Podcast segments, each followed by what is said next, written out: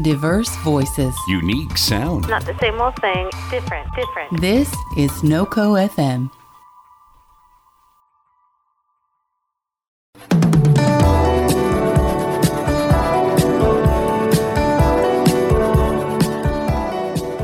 Better, healing, faster.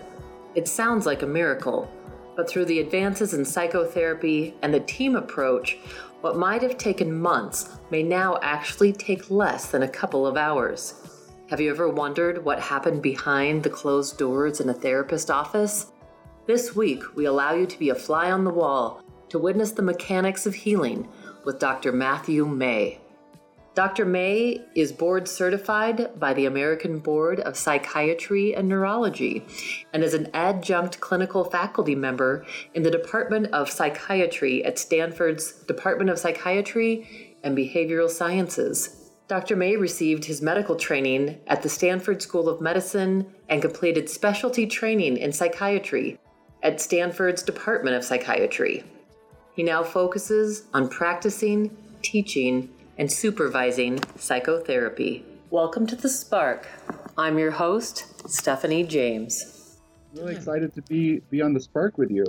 Thank you. Great to have you here. I have to tell you, I was looking up your website and looking up your information. I just was blown away with your experience and your degrees. Oh, that's kind of you. very good. Well, it's it's great to rub elbows with you and get get to know you better. And David, he's he's been just a, an amazing mentor to me and so generous and taught taught me about really useful information both to me personally and to my patients. Clinically, I'm curious also, Matt, in, in your journey, um, as I was reading in your your bio, you talked a little bit about. I mean, I saw your degree in chemistry and biology, and then you went to Stanford and got your degree in psychiatry. And then I, I was looking at this in 1996, you were the valedictorian of your class. Yeah. I- impressive. Tell me a little bit about that journey. Like, how did you get here to now you're, you're a professor at Stanford? That's right. Yeah. Yeah. I didn't really know what I wanted to do. Of course, when I was starting, starting out, I was quite idealistic and just wanted an education where I could contribute in some way. I thought there's a lot to be done and I wanted to help the world in some way. When I was growing up, we had a cattle farm. And so, one of the things that was most rewarding to me was to be playing some role in that industry where I was of some use. And even when I was about five or six, uh, I would be rolling hay bales together to make it easier for them to pick them up on, on the in the pickup truck. And so, I think I developed a positive work ethic early on. And then in college, I wanted just wanted to do something that, that would give me that sense of accomplishment and meaning in my life. And science seemed to me like the answer. I thought, oh, if we could just, if technology could stay stay ahead of our uh, suffering, then, then we could just build a better world. And um, I liked all of the sciences: physics, chemistry, biology, and I chose to study uh, chemistry and biology. And for a while, I wasn't sure after that what I wanted to do with those degrees. And I had some good influences in my life. Thought, well, maybe go ahead and you're not sure what you want to do exactly. You could go to medical school and train, and, and there'd be a lot you could could do with a medical degree. And and so that's what I did. And and that's where I met David Burns, and kind of the rest is history. So, how long have you been there at Stanford? How long has that been? Came here in '97 after graduating from Haverford College, and uh, did my medical training and uh, my psychiatry residency here at Stanford, and been on the adjunct faculty ever since I graduated. Yeah, meeting David was a major event in my life. Feel very fortunate that, that I ran into him. Who knows where I might be uh, without that positive influence in my life. One story I tell frequently is that you know he was gracious enough to allow me into his training group, uh, even though I wasn't a resident. And one one day I was was still completing my basic training, sort of as a as a physician, which included uh, being in the hospital overnight on call and delivering babies and, and this this kind of thing. And uh, I'd had a particularly rough night and uh, had witnessed something quite disturbing to me on, on the way out of the hospital. And when I went to meet with him for the, the, the weekly seminar he was running in training group, nobody was there. All the other residents were taking uh, their exam. And he said, Well, we don't have to meet because no one's here, but if, if, if you did want to meet, tonight would be a good night if you wanted to work on something personal, to do some personal work. And I was feeling so awful having witnessed this kind of disturbing event that I really wanted to work through that. And, and he helped me in a matter of just a couple hours feel completely better about it. And I was shocked. I said, okay, that's what I want to do for a living. That's so meaningful and so rewarding. And that is that- awesome. yeah, that's a big part of why I chose to stay at stay at Stanford and to continue training with him and practice and and train others in what he calls team therapy. Yeah. So you actually you had this major life event where you saw, you know, the the practicality and, you know, were able to utilize that approach in your own experience and it sounds like it was transformative and that inspired you then to become truly involved in this approach. That, yeah, that's right. I, I, I think had I not had that personal experience with it, I'm not sure I would have believed it was possible to rapidly go from feeling as bad as I felt uh, to feeling complete relief uh, from those symptoms. And so I not only feel grateful to him, but I also think it was an experience I had to have to feel confident in, uh, in investing the amount of time and energy it took to learn those skills.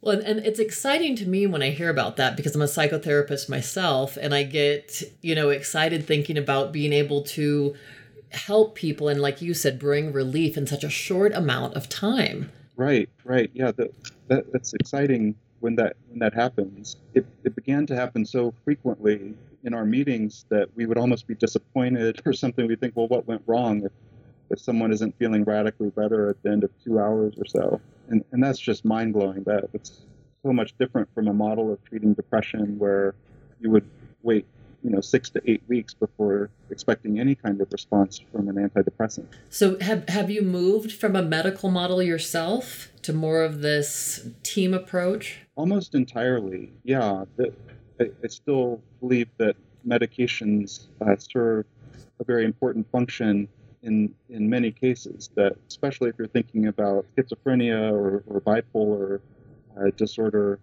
uh, medications are frequently necessary.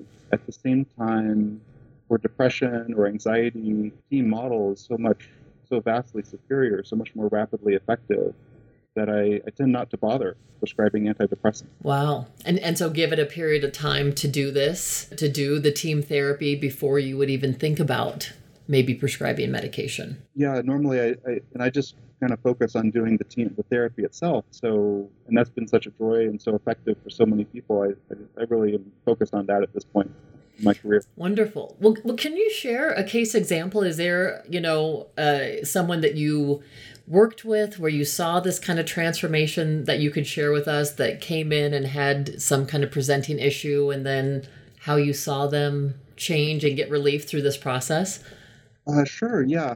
And this was fairly early in in my uh, career, and a wonderful young woman came from out of state to work with me. And she was quite depressed and quite anxious, and and um, one of the things that was kind of plaguing her was that she she was certain uh, that she was undesirable, and you know, no one would be interested in her, and she felt quite inadequate defective. Her self-esteem was at like the lowest possible number, and then she was just horribly socially phobic, so anxious to talk to anybody or or to be out in public at all. And uh, we had 10 hours time scheduled here, and we just worked two hours per day.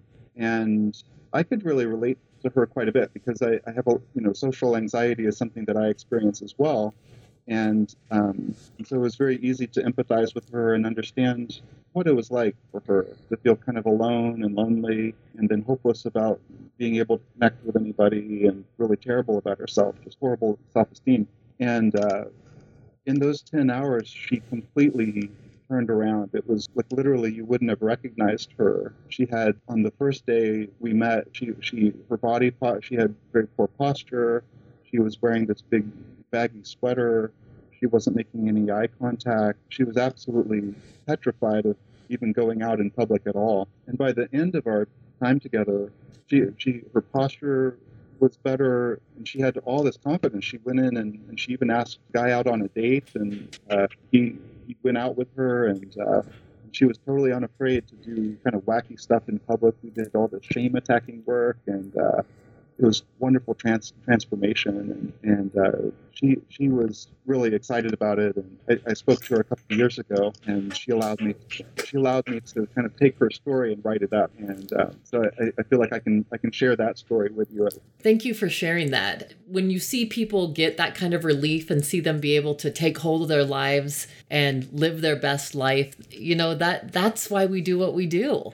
That's exactly right. I mean, obviously we're not in it for the money and but to see people go from feeling depressed feeling really joyful and happy feeling you know terrified and scared to feeling confident playful. Those kinds of transformations are still magic what a joy. And one of the methods david I, I think you're having been in the group with him you're quite aware. One of the methods he is using these days that's responsible for really rapid recovery is noticing the positive qualities that that are reflected in our, our negative thinking. And so, like if someone is socially anxious, they're frequently, if, they have that, that feeling of anxiety in public, they're frequently thinking, oh, people are scrutinizing me, or other people would judge me. There's a sense of concern about, you know, how they're coming across and this, this kind of thing. And I think often we, we can see we can see great beauty in that, that concern and their desire to connect with others. Um, they're, you know, they're, they're wanting those connections, just an important part, an important facet of who we are as human beings. If we didn't want that at all, if we were completely unconcerned about others' feelings and, and weren't interested in their expectations of us, like we, we wouldn't quite fit into society, right? And yeah. so the social, this what we call social anxiety, that label is can be hurtful, and we want to understand what's we want to understand the human being who's experiencing it. Exactly, the human being behind the label and that's one of the ways we can you know through like you were saying through empathy and compassion that's one of the ways we can get to who's behind those eyes and that it's not just a label. Exactly yeah. And then maybe even beyond that the idea that we're not treating social phobia we're not treating depression we're not treating addiction we're, we're treating a human being. Beautiful. Yeah you know, and that was one of the things that struck me as I was looking on your website, Matt. One of the things that really caught my eye was you had a section that was just for therapists that you do supervision because you you talked about the importance for therapists to understand that sometimes they do have empathetic failures. Yes. Yeah. And and can you talk a little bit about that? I think that's that's such an important piece because you know, as therapists, we think, oh, well, I'm so empathetic and I'm so compassionate and I really get it. But sometimes even we miss the mark and that, and that it's okay that it can be actually a huge growth opportunity for us as therapists. Right. Ab- absolutely. Yeah. Um, well, there are a couple of topics we could expand on here a little bit. Um, one is I think anytime we're getting close to another person and the interaction is a meaningful one, it's kind of like dancing closely. Inevitably, we're all imperfect and we'll do something or we'll say something that will hurt that other person will step on their toes. And it would be a bit narcissistic to imagine that we could do a perfect job of communicating. I, I don't think at any point anyone ever achieves that. Uh, i know i'm still improving my communication skills. And so and, and that's so important to the outcome of therapy the closeness of the connection the rapport what, what they call the therapeutic alliance. It really does uh, predict the outcome of, of therapy to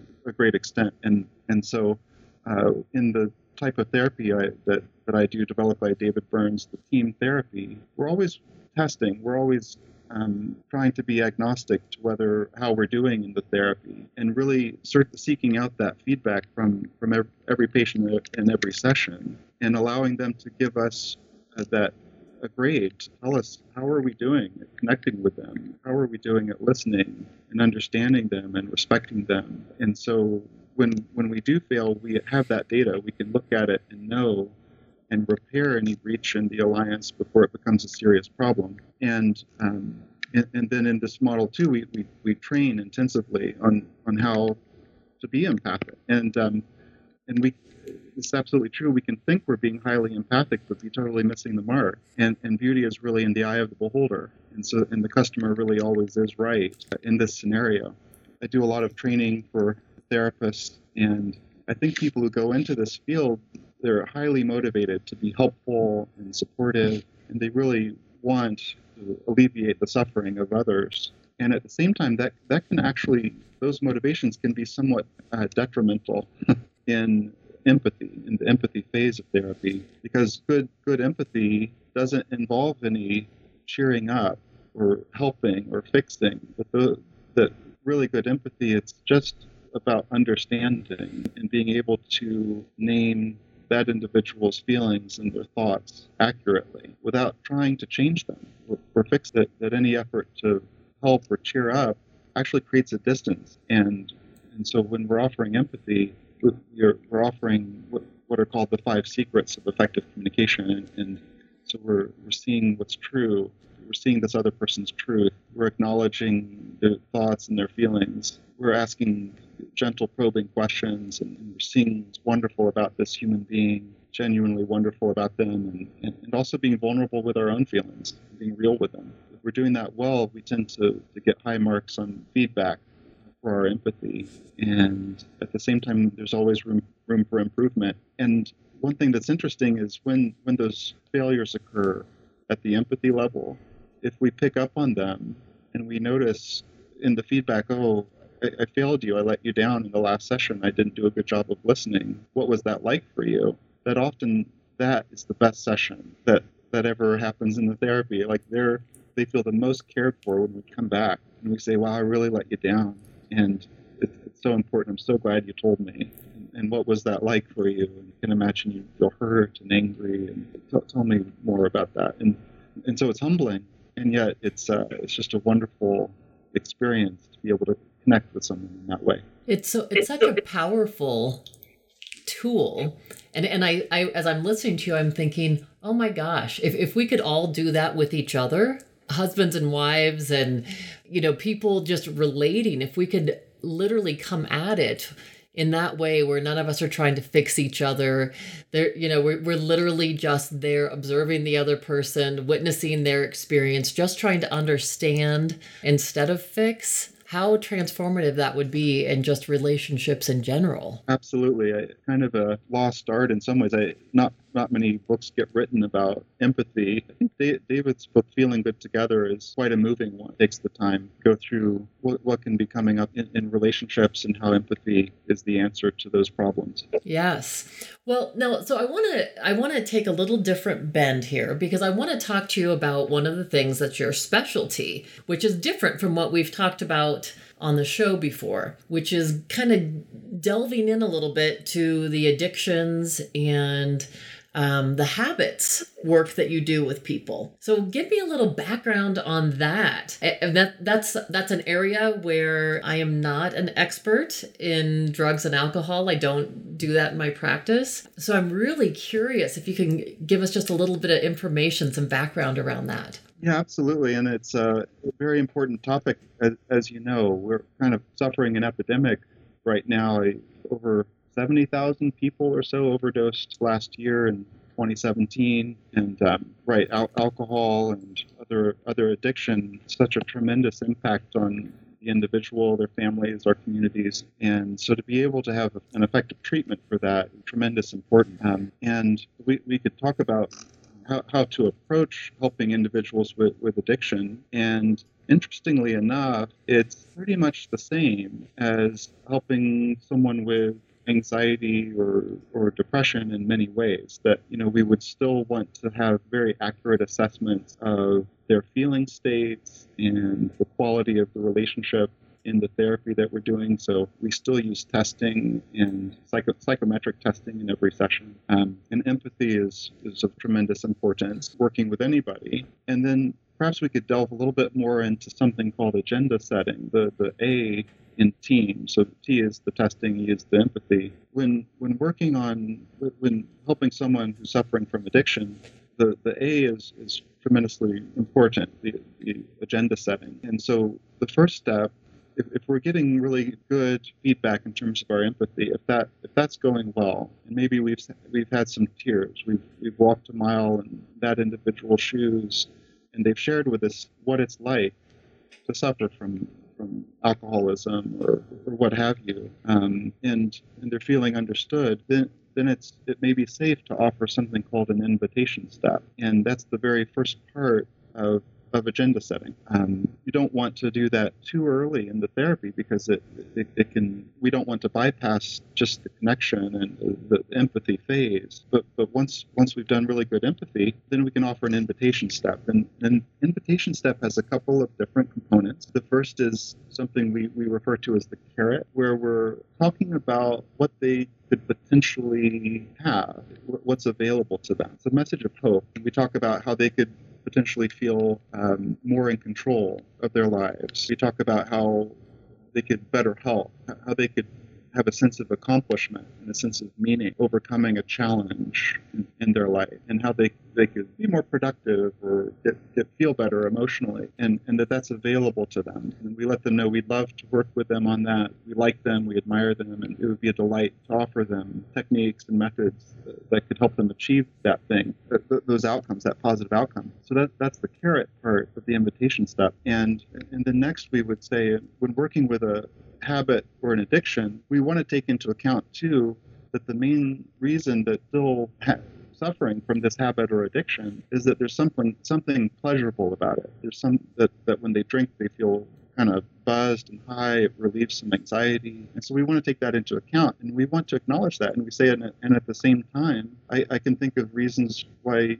you might not want to work with me on this this problem. Like it feels good. It, it's something that relieves some of your anxiety. It's, um, it's something that's like a social, social lubricant, and in many ways, it's working for you. And so we're respecting that already up front. We're respecting that there's going to be some resistance to change, and um, and acknowledging that and that's slightly different from what we would do in inviting someone to work on depression or anxiety there's little there's not much ambivalence about that people don't want depression or anxiety but when it comes to changing a habit or an addiction there's a there's this price to pay. People would be giving up something that's somewhat pleasurable, and they would be enduring some deprivation. So we'd want to understand going in that that might be something they wouldn't want to change, and put them in a position of convincing us that it's a change, change that they want to make. And so the invitation step is the first, sort of like the doorway, the gateway between listening and empathy and going in, into more rolling up our sleeves, getting active, getting down to work in therapy. Well, let me ask you this: when when you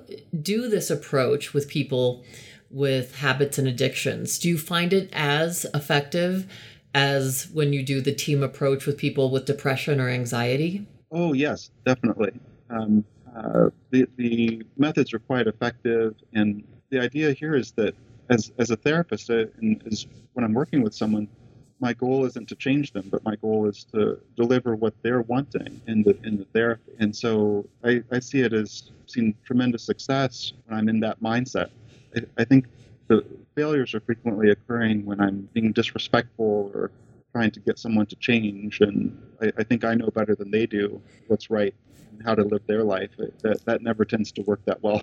so, so it's a very subtle and oftentimes humble art, it sounds like, that you're enacting. Thank you. Yeah. Yeah. Uh, so I have with us in the studio Kristen, who has volunteered to talk with you. And so, so to give the audience a little more practical application of what this would look like. You know, it's it's it's one thing to talk about things in theory or try to give a model, but I think this will be really interesting to kind of hear how this might flow. Great. I'm so glad Kristen was able to join us. I'm excited to meet her and uh, looking forward to connecting with her. Hi. Hi, Kristen. Hi, nice to see you. Hey, thank you so much for joining us. That's such a kind experience it as a as a gift that you would open your heart and, and... um I'm happy to be here but no, I, I am. I'm excited to uh, be here with Stephanie and to be able to talk to you about this. Yeah, I'm, I'm not moving ahead in my life in a way I think I could because I, I feel like I sabotage myself. Ah. So um, I, that's ultimately what I think. I think that I, I procrastinate and I and ultimately it doesn't let me reach any goals. And so so that that does sound quite frustrating. you said you're not moving ahead in life the, the way that you think you could, and and it feels like you're sabotaging yourself. I, I wonder if I'm picking up not only frustration, but you might be feeling kind of annoyed or angry with yourself, or guilty or bad, some remorseful feelings. Yeah, I mean, sure. I, I I have a range of all of those kinds of feelings when I think about things that I I believe I could be doing, the possibilities, because I think I have talent and um, I just I haven't gone there. I haven't done it. I don't put myself out there because I stop it before it gets to a place of being able to be put out there. I'd love to hear about that, Kristen. What are what are some areas where you're finding yourself putting things off and not not living up to your your potential? So, um, so Matt, um, I'm an artist. I'll tell I'll tell you a little bit about myself. I'm I have a degree in psychology. I graduated from school a long time ago. I've been back to school for several things, um, all of which I stopped doing. kind of goes right along with this kind of this topic. Um, I've been married and I've been with my with my partner with my spouse for 17 years, and uh, I've tried all kinds of things. I'm musically inclined, but um, what I'm specifically talking about right now is painting, is art, and um, and I find myself just, I just, I feel like I've had, I have a dream. I have, I have this vision of what it could be or what I could go do or where, you know, in more than just one area with my with my work, but I I I literally will take my work stop it in the, at the almost near near finished, put it to the side, and start something completely new. And yeah, it is. It's disappointing. It's frustrating. It's it's something that causes me, you know, it, when I when I reflect on it, when I can when I can step back and be honest and see what I'm doing, I say, why you know why am I doing this? What do I you know? Am I afraid? Am I you know what am I pushing away? What am I holding back from? Um, and I don't I just don't know how to get to a place where it's more it's simpler where I can have a sense of accomplishment. Kristen, my, my heart's going out to you right right now because um, here here you've got so much talent and, and you've accomplished so many things in your life. You've, you've got a degree in, in psychology and, and, you're married. You've, you've been married for 17 years and, and you have this passion for, for art and you're, you're a musical person and, and you know that you have talent and, and yet there's this pattern in your life where you'll be working on it and then you'll stop it right when you're at the moment of completion. And and, uh, and then move on to working on a different project and you end up feeling disappointed frustrated and just it sounds like confused like what's going on here like am i afraid or why why am i doing this what, what am i pushing away from and i wonder if i even hear a little like pessimism or despair or hopeless feelings in, in that experience? Um, you know, I, I do feel, you know, I feel, I feel, I get pessimistic. I, I sometimes have walked away from my, my work because I, I, you know, why am I, I think, why, why am I doing this? I'm, it's sort of just a hobby. I haven't done anything with it. Um, at, but at the same time, I, I really think that I could and I've been asked by people to put things up in in businesses and and yet I shy away from it. I, I won't complete my work so that I can do that and have have a show or sell things or you know to make make any money with it. It just it just sits um it just and it sort of sort of stacks up and re- reminds me of all the things I haven't finished. So and and and you know it makes me sad because I think that I could do something with it. I just I, I have a vision, I have a dream. I that that for some you know for some reason there's a wall. And then if you wanted to, we could examine that wall a little bit together and mm-hmm. possibly take a few chunks out of it. Um, I'd love to hear about your vision and your dream. You said you said you haven't made this into more than just a hobby so far. Even though people are asking, people would love put put put your art up, and and there's some so there's something going on there that, that feels like a wall. But I wonder what's on the other side for you. What what's your vision? What's your dream? Uh, at one point, I mean, to be successful, to be able to put my work out there in various ways and sell it. Um, I, I at one point had an idea to have a nonprofit that would would help people in you know in in one way or another. And that's how actually I became, became began painting. I had this had just had this dream. I, I literally had a dream uh, about uh, about it, it started actually with a, with an elephant, and that was the beginning of it. Uh, where would it go? I mean, that's the thing. I, I don't. I can't even get past that idea. I can't see. I just I I had this idea that I'd be able to sell my work, complete my work, and sell it, and and who knows? I I mean, I see people taking their taking their art and and then and then putting it all over in in in ways other than you would think, not just on a wall, but you know, but putting it out there on shirts or pants or calendars or coffee mugs or I mean but, but being able to make my own money to be able to be just have a sense of accomplishment do something that was uh, that was mine that that that is you know because my art is such is mine it's a part of me Kristen, I, I loved that description of of your dream. Hmm. You said it was literally a dream. It, it started out as something that just came to you in a vision, and it it was something you wanted to do as a non nonprofit to help other people. And I'm so admiring your your generosity, your spirit there. And what you would hope for is to have real success with this, to be able to uh, sell your art, and maybe to see it not just on hanging on a wall somewhere, but hanging, uh, but but you know, being worn, or and, and you want to have a sense of ownership that your art is really yours, and, and you want to have that sense of being self-sufficient and accomplished and, and successful with, with your art. Am I understanding that correctly? Yeah, yeah, exactly. Thank you. Yeah, you put it much more eloquently than I did. I, um, but yes, yes, exactly. And then, would you want some help from me today? Would you want to do a little work? Uh, we could try out a little method here or there, or something like that. Absolutely, I'm up for anything. willing to tr- willing to try.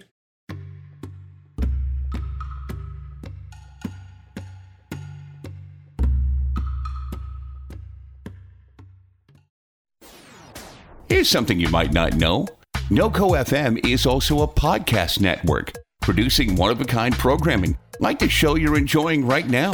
We have talk shows, original comedy, music shows curated by real people, and a lot more. So, if you like what you're hearing, make NoCo FM a part of your day and tell your friends. Remember, that's www.noco.fm.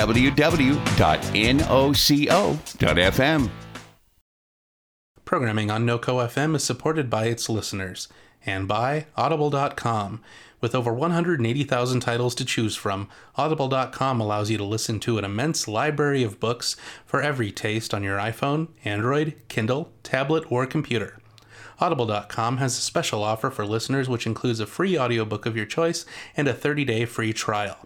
Learn more and get your free audiobook now at noco.fm slash audible.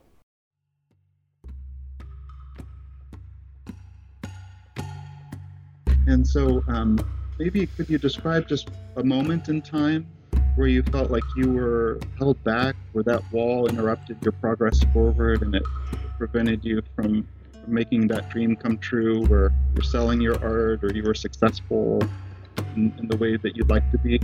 I've never made it that far. I mean, I, I had one show, and I was I was so I was very excited about it, but I was so anxious because I felt felt like I was naked. it was it was wonderful, but it was you know it was very me right out there, and um, but no, I never made it any further than that. and, and but maybe that's a little breakthrough just to understand that that that, that you had one one show but in that moment you felt very anxious and, and you felt like naked exposed here's like this is your creation and it's up for all to see and, and I wonder if that that could be part part of what you're experiencing is that it's very vulnerable to put your creative process up for other people to examine and judge. Do you know what I mean? Like, Sure. I, I think it's a part of, of just that, that social anxiety. It's a part of not being able to um, comfortably play the piano in front of somebody or you know getting in on this you know on the radio right now it's it's a part of that do you know what i mean and oh, definitely, I that experience very well. I mean, it, it, but it's a trend. It's not just with my art. It's a trend. Uh, but but as far as something I could do in my life that that could change that's that's the spot. That's I mean, it would help me with a lot of other things because this is right now where I am. But yeah.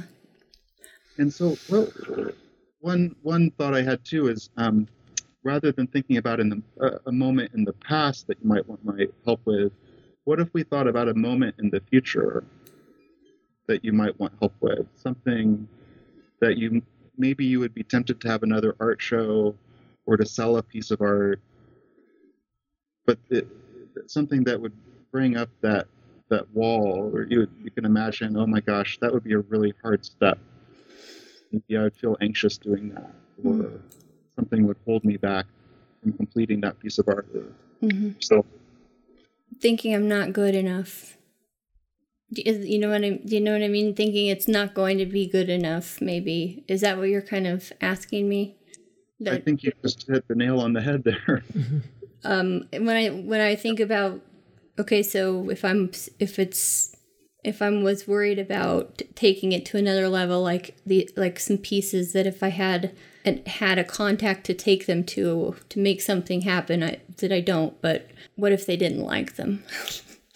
I think oh. that, or you know, what if it's not good enough? What if, or having a show? What if that was the fear? I guess when I was standing there, show was people are going to see me standing here with this and know it was me. mm-hmm. I, think what you're saying right now is just tremendously important, Kristen, in, our understanding that wall. And, and I wonder if we could do something together. Would, would you be willing to write down on a sheet of paper, just in any old sheet of paper, th- those two thoughts? The first thought is, I'm not good enough. The second thought is, they won't like it they won't like my art. And, and when you're imagining that, when you're imagining like be, being in a situation where you might be displaying your art or or selling it, you, you could imagine telling yourself, "Oh, I'm I'm not good enough," or "They're not going to like it." What, what feelings are coming up for you? I mean, it feels rejecting. It feels hurtful. It feels personal because it is because my art is personal. Yeah. So there's that that experience, uh, and I, am feeling so close to you right now. So grateful to you for sharing sharing this experience because I I don't think you're alone. I think you're reaching out to a lot of people and helping a lot of people in your vulnerability right now. And you said it just feels like rejection in that moment. Like if you imagine being so vulnerable and showing someone some art that you work worked so hard on, and you know put your your blood, sweat, and tears into. And if they were to dismiss it and say, "Oh, that's not good enough," or "I don't like that," that it's personal, that it would feel it would really hurt. Am I getting that? Mm-hmm. Yeah. I mean, it would. It's sort of like them saying you're not good enough. Um, dismissing me. You would feel dismissed, and if someone were to treat you that way, what what would that say about them? that they were kind of a creep, but uh, that they're judgmental or rejecting, critical. Mm-hmm. I've just I've just not put myself in that position. I mean, yeah. as an adult in in a professional way like that. Yeah, it's so it's so scary. It's so vulnerable. If you just for a moment, could we just do a like a thought experiment? If say say you were to work really hard on a piece of art, be willing to, to show it at, at you know t- take it to a big show and and and someone were to walk up to it and look at you and look at it and they were really rejecting and critical and how, how would you feel towards them? I think if so it's funny because I can sort of separate this out. If if if it was standing there and it was one person walks by, I mean, I could handle one person just coming and walking by. Maybe you know, not everybody's going to like everything. You know, I don't like every piece of art. I think if I were to and and that's okay that's understandable you know that's that's great i love that that that we have that ability to have all different likes and things like that. Um, I think it's different. Um, just having that vulnerability, that feeling of being exposed and being out there, putting myself out there, which what which is that doesn't make a lot of sense when I say that in the same s- space. Uh, Yeah, there's a. I think so. I guess what I was getting at was I wondered if could there be some some hidden anger here. Like if you're vulnerable and you open up and you have the courage to, to display your art, to share it with the world, and someone comes along and they're critical of it, and they're like, "Oh, that's no good," or "That's not good enough." I think I would feel angry with that person. I'd be kind of pissed off at them. It's it's hard for me to say because I would say that people have the ability to be have their their own likes or not or dislikes, but yeah, I mean, I would I think I would be angry if it was somebody who I I mean, I would I just want somebody to approve of it, I guess. This is a, it's a curious position to be in. on the one hand, respecting that we all have different opinions of mm-hmm. what's what's good or bad art, and, mm-hmm. and if one one person doesn't like it, that's that's totally fine. That's their opinion. Mm-hmm. On the other hand, would mean a lot.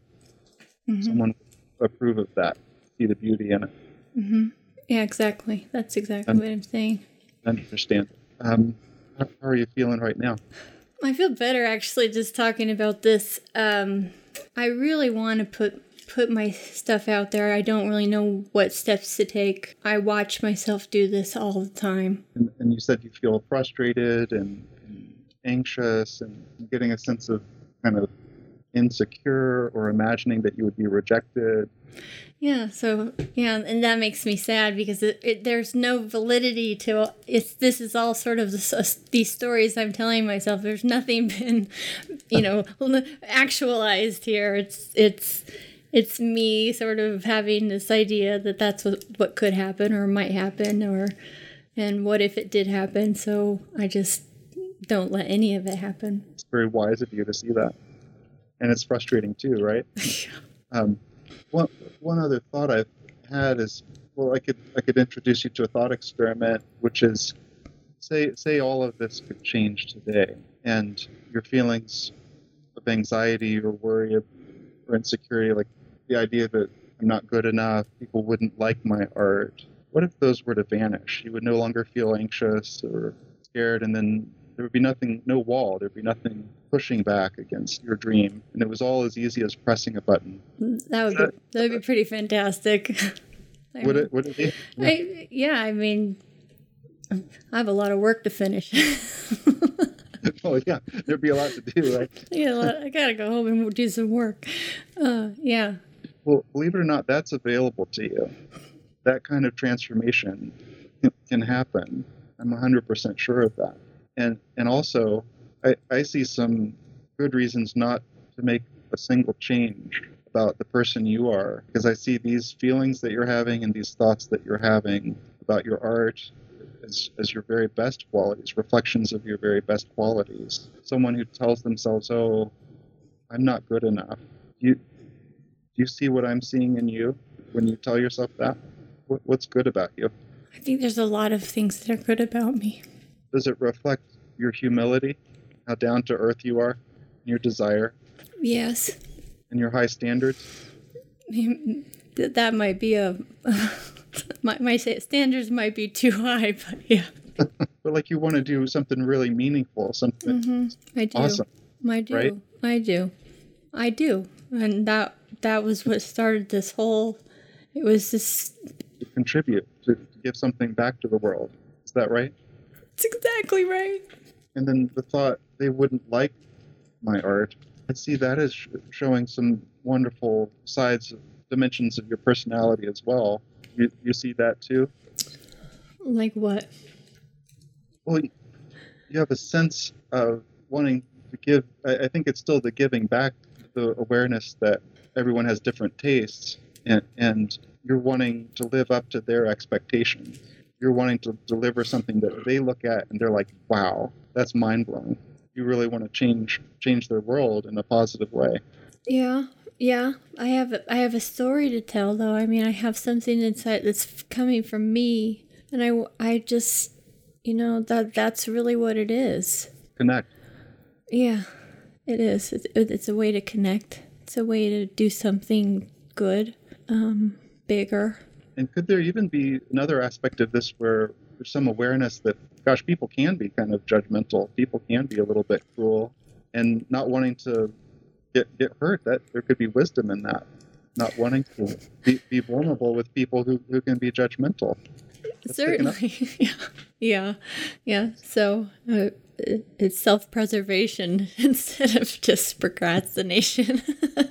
Yeah, self-preservation. Which is, I think I think that's a healthy instinct for anyone, right? okay. Yeah. Oh, yeah. Definitely. We need to be. I like that. I like that spin. What are you seeing here? Are you seeing that that in, in the midst of this anxiety is there's caring, Mm-hmm. right? Mm-hmm. And in this insecurity, there's a desire to improve and to be the best you can be. Mm-hmm. We we could look look more deeply at that too. But I'm I'm curious, considering the healthy aspects of these thoughts and these feelings, w- would you really want to press that button? Would maybe a dial would be more appropriate? Sure. Sure. to feel like a little less anxious maybe or a little little less in- insecure or what have you Sure.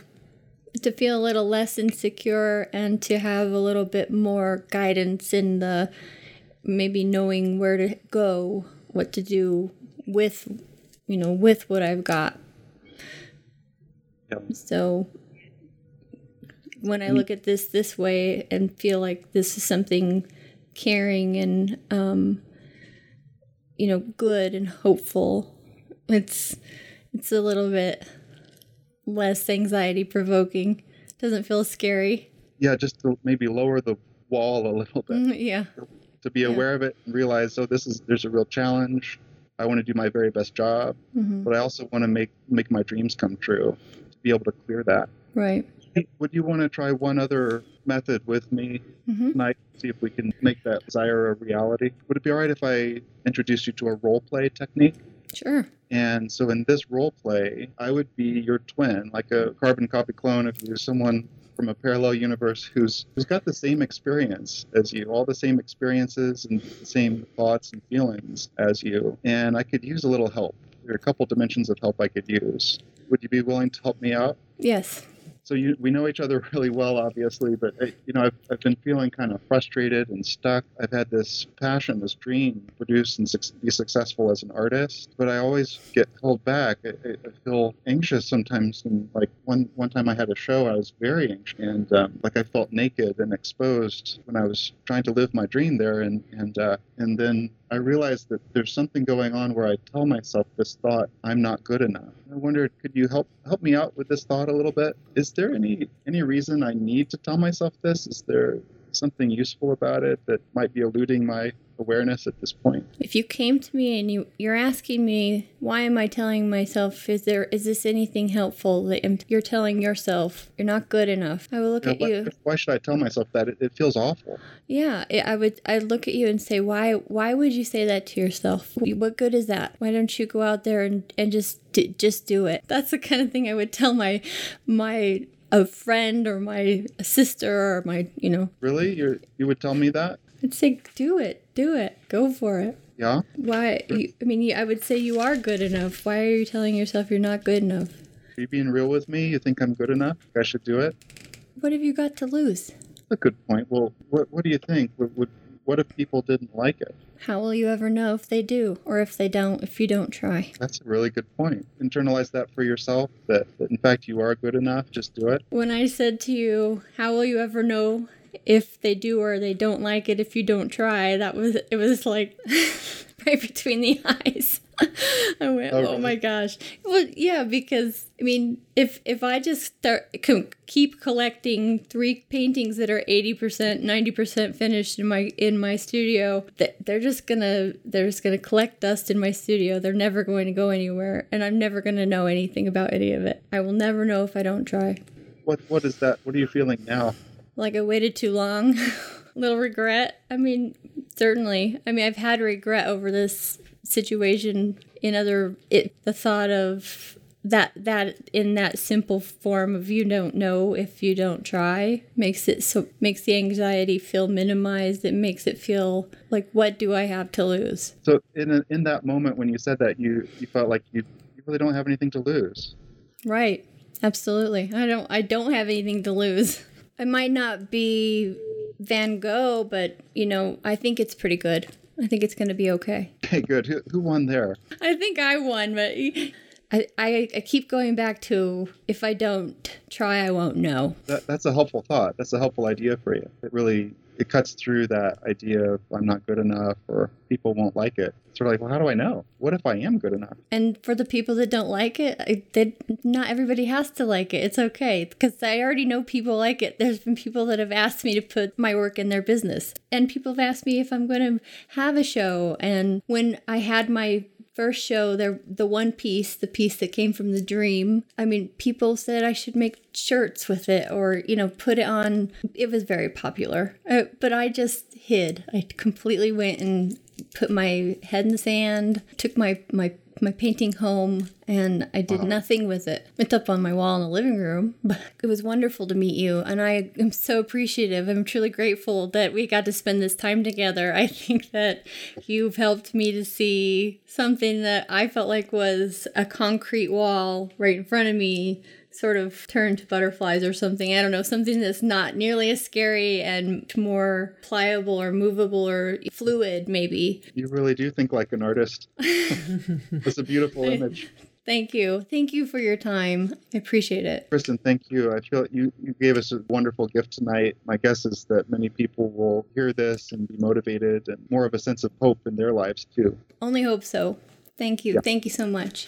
That was wonderful to just witness that and be such a close witness to that process. That was just a delight for me. Wish Kristen were in the Bay Area and she could pop in for a session and we could do a little more work on that. But it was very meaningful to get a chance to interact with her. What a wonderful person she is. She is a, a dear person. Wonderful to see, you know, the the number one, just kind of the immediate rapport that you could build, Matt. I mean, that was just a beautiful thing to witness. There, there was like this immediate connection, and you dropped into this place where you were just very real as a therapist instead of being sometimes, I think therapists can be very clinical. And sometimes fall into that too. And I feel so embarrassed when I do kind of get the white coat in front of me or something. We can come across really stale and clinical. Yeah. And, and instead of being stale and clinical, you were warm and genuine and. Oh, thank you. Stephanie, you you you're so warm yourself. You I think you made made helped me feel comfortable here despite my social anxiety and and Kristen's personality was just so wonderful. I really took an immediate liking to her, and so it was easy to connect with her and to relate to her and, and to understand where she was hurting. Just very meaningful work. Thank, thanks, thanks for all you do to make this spark come to life. And that's what we can all connect with, right? Because life is messy, we're imperfect, and oftentimes when we're sitting in our therapist chair, we can we can seem to our clients that we already have this, you know, somehow we have all the answers or we know how to do it all right. And that's why I, I also think some of the beauty to cognitive behavioral therapy or this this team approach as well is is the humanity or, and and the humbleness that we're all in this together. And when we can own that then we can all con- we, we can connect together in, in that humanness and knowing yeah you know what I, I feel that too. And, and like when you were sharing with kristen yeah i know how you feel. I, I get that social anxiety too and i have those feelings too. Well thank you. Yeah i think that's those are the i feel statements in education and, and team therapy but it's not just a method. It's it's a it's a reality of, of connecting with someone to be vulnerable and open with them and share what's really in our hearts with someone is so to be real in the room and let go of any expert role or in the person there with me that really they have the answers, not me.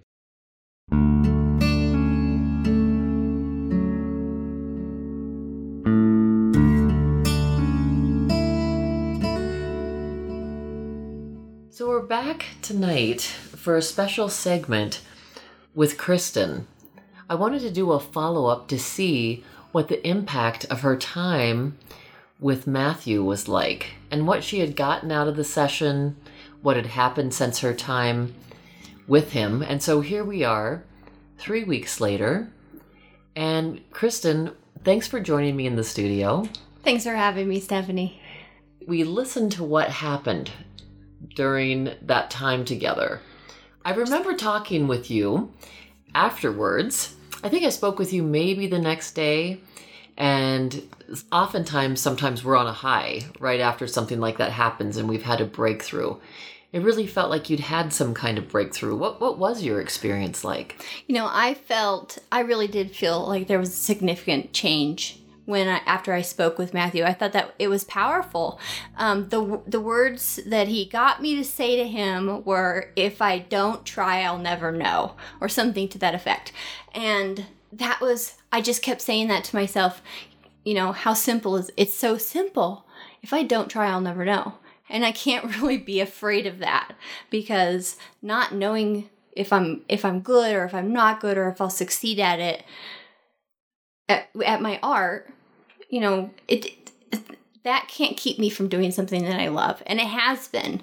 Um, since I since the show ended, I I've been painting like a fiend. It's been wonderful. I've been in my studio every day. I don't think there's been one day I've missed.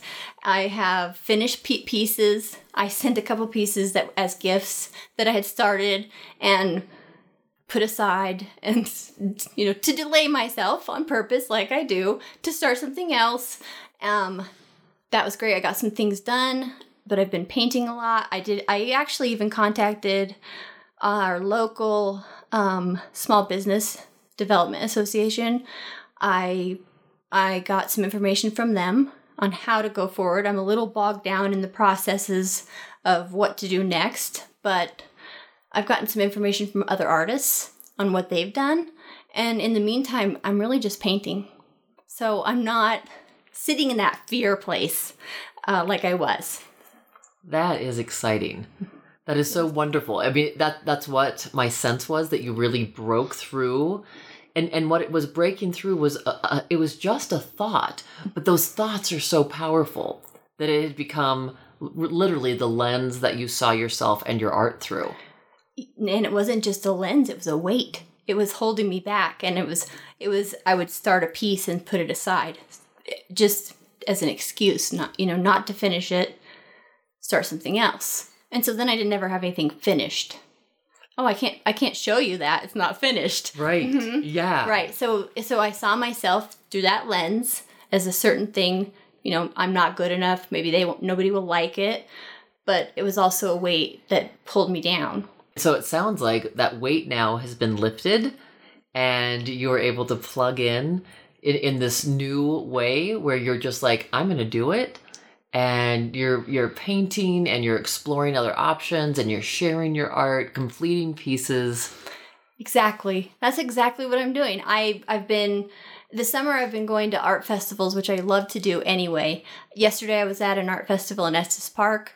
I spoke with an artist. Uh, she's actually uh, from Fort Collins, and uh, she gave me some tips. I'm going to contact her. But I was so excited after I spoke to her that I went to, to one of, to one of our local art stores, Jerry's, and I bought the same brush that she had just so I could try it out at home. And then I and I went home and I was using that brush. You know, I've got a a new just it's a life force. You know, I'm not that fear is really not there right now. I hope it doesn't come back. That's my big hope. Uh, just gonna paint. I'm gonna tr- keep trying to find the next path. I would love to be able to get my art out there somehow. I'm not sure the road, you know, the avenue that's going to take. I don't know what that looks like. Right. But, you know, none of the work that I've done or am doing now, I, I don't think any of it's, you know, for naught. I think it's all a process. I think it's all going to be usable. Yeah. And, uh, yeah, it's just, it's really amazing. I mean, he got me just to say, you know, if I don't know, I'll never, you know, if I don't try, I'll never know. Right. Right. And and so that pushed you into that place, it sounds like, or, or helped you break through to that place where then you're like, I, I have to paint. This is what's inside of me. I am gonna do this. And and and we don't always have to know what the end point is gonna look like. Yeah. You know, it's that whole thing of trusting that life's gonna continue to unfold for you. It's gonna continue to show up for you. So you can now start trusting it sounds like as as long as I'm trying, I'm putting it out there, I'm going to art shows or festivals and I'm doing these different things and trying different techniques, I can trust that this is going to manifest. absolutely In my life. and and just envisioning that you know the thing is, is that loving what i do i've always loved art i've always loved to paint or, or you know i do a lot of different forms of art even music but being held back by fear, that makes it sort of dark. It makes it sort of, you know, it, ta- it takes it to a different level that's not where I want to be. Um, trusting that it's all for something and I don't know anything. We never know what tomorrow brings. None of us do. You know, if, if I had a if I had a crystal ball here that told me what what tomorrow brings, you know, you know, maybe I don't want to know, right? but um, you know, just trusting that it's all going to be be okay. But not, you know, why should it why should it hold me back? And that fear does nothing but make me feel badly. It, you know, there's nothing positive that comes from it. So it yeah it's been really it's really been good i'm so happy that i got to do this and i got to speak with with dr may and uh, it's just it's really been a, a great experience i really didn't know what was going to happen so thank Yeah. you very much Well, thank thank you for being willing for being willing to be on the show and and to be vulnerable, be vulnerable with with the audience and and with Dr. May, not having known him, of course. Um, and you know the thing that I, I wish people could see your face because you're so illuminated and it's so wonderful hearing you and, and, and seeing you like this. I think the the wonderful piece as well is this whole transformation happened in like half an hour. Imagine if you you know and i know that he's put it out there and is open to doing some more work um, with you. And so it's like imagine an hour. Imagine you know because this team therapy it, it sounds like it is just it is so amazingly effective at breaking through people's long-standing limiting beliefs you know their cognitive distortions and helping them to live the kind of life they they really want. And and that's you know i'm hearing that with you and seeing that with you and that's really inspiring. No question. Um i i can't imagine what it would be like to work with him. It would be it would be great and i might take him up on those uh, you know, trying to spend another hour, and it did happen in, in, in about a half an hour. And, and thank you. I I don't have any other way to be than just real and just who I am. So sometimes I get very nervous, sometimes I get very emotional, um, but you know, if I get excited, I get excited, and that's why you know that's why that fear that fear was really real. So when when I felt it just kind of dissipate, that felt freeing to me. It felt like the, a weight, you know, like a backpack full of rocks gone for me. yeah Um, and I could really kind of sit down in my studio and and get to work and enjoy it. So, um, you know, therapy is an amazing tool. People, I, I, I love the, you know, the, the value of therapy for multiple things, for all kinds of different purposes. And this is one that I did not even think of. So, this was a big gift. Oh well thank you kristen and and you you have been a gift to all of us Well, thank you. thank you so much Remember, The Spark is your show too.